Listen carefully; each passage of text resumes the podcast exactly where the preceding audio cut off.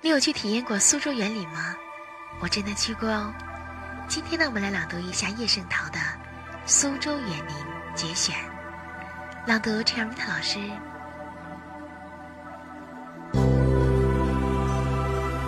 我国的建筑从古代的宫殿到近代的一厢住房，绝大部分是对称的，左边怎么样，右边怎么样。苏州园林可绝不讲究对称，好像故意避免似的。东边有了一个亭子或者一道回廊，西边绝不会来同样一个亭子或者一道同样的回廊。这是为什么？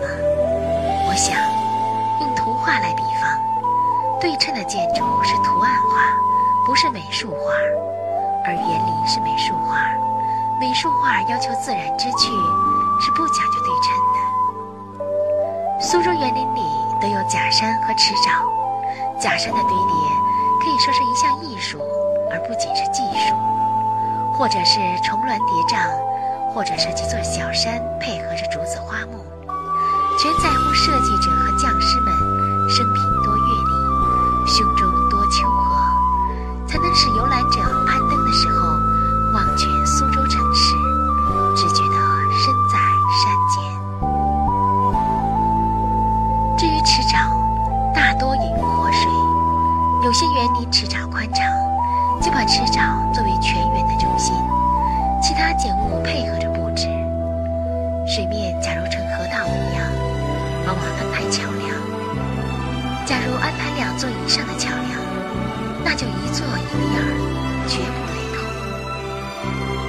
同。池沼或河道的边沿很少堆起整个石岸。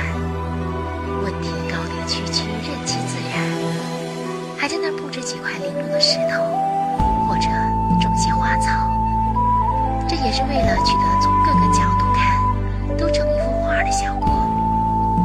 池沼里养了金鱼或各色鲤鱼，夏秋季节，荷花或睡莲开放，游览者看鱼戏莲叶间，有时入画的意境。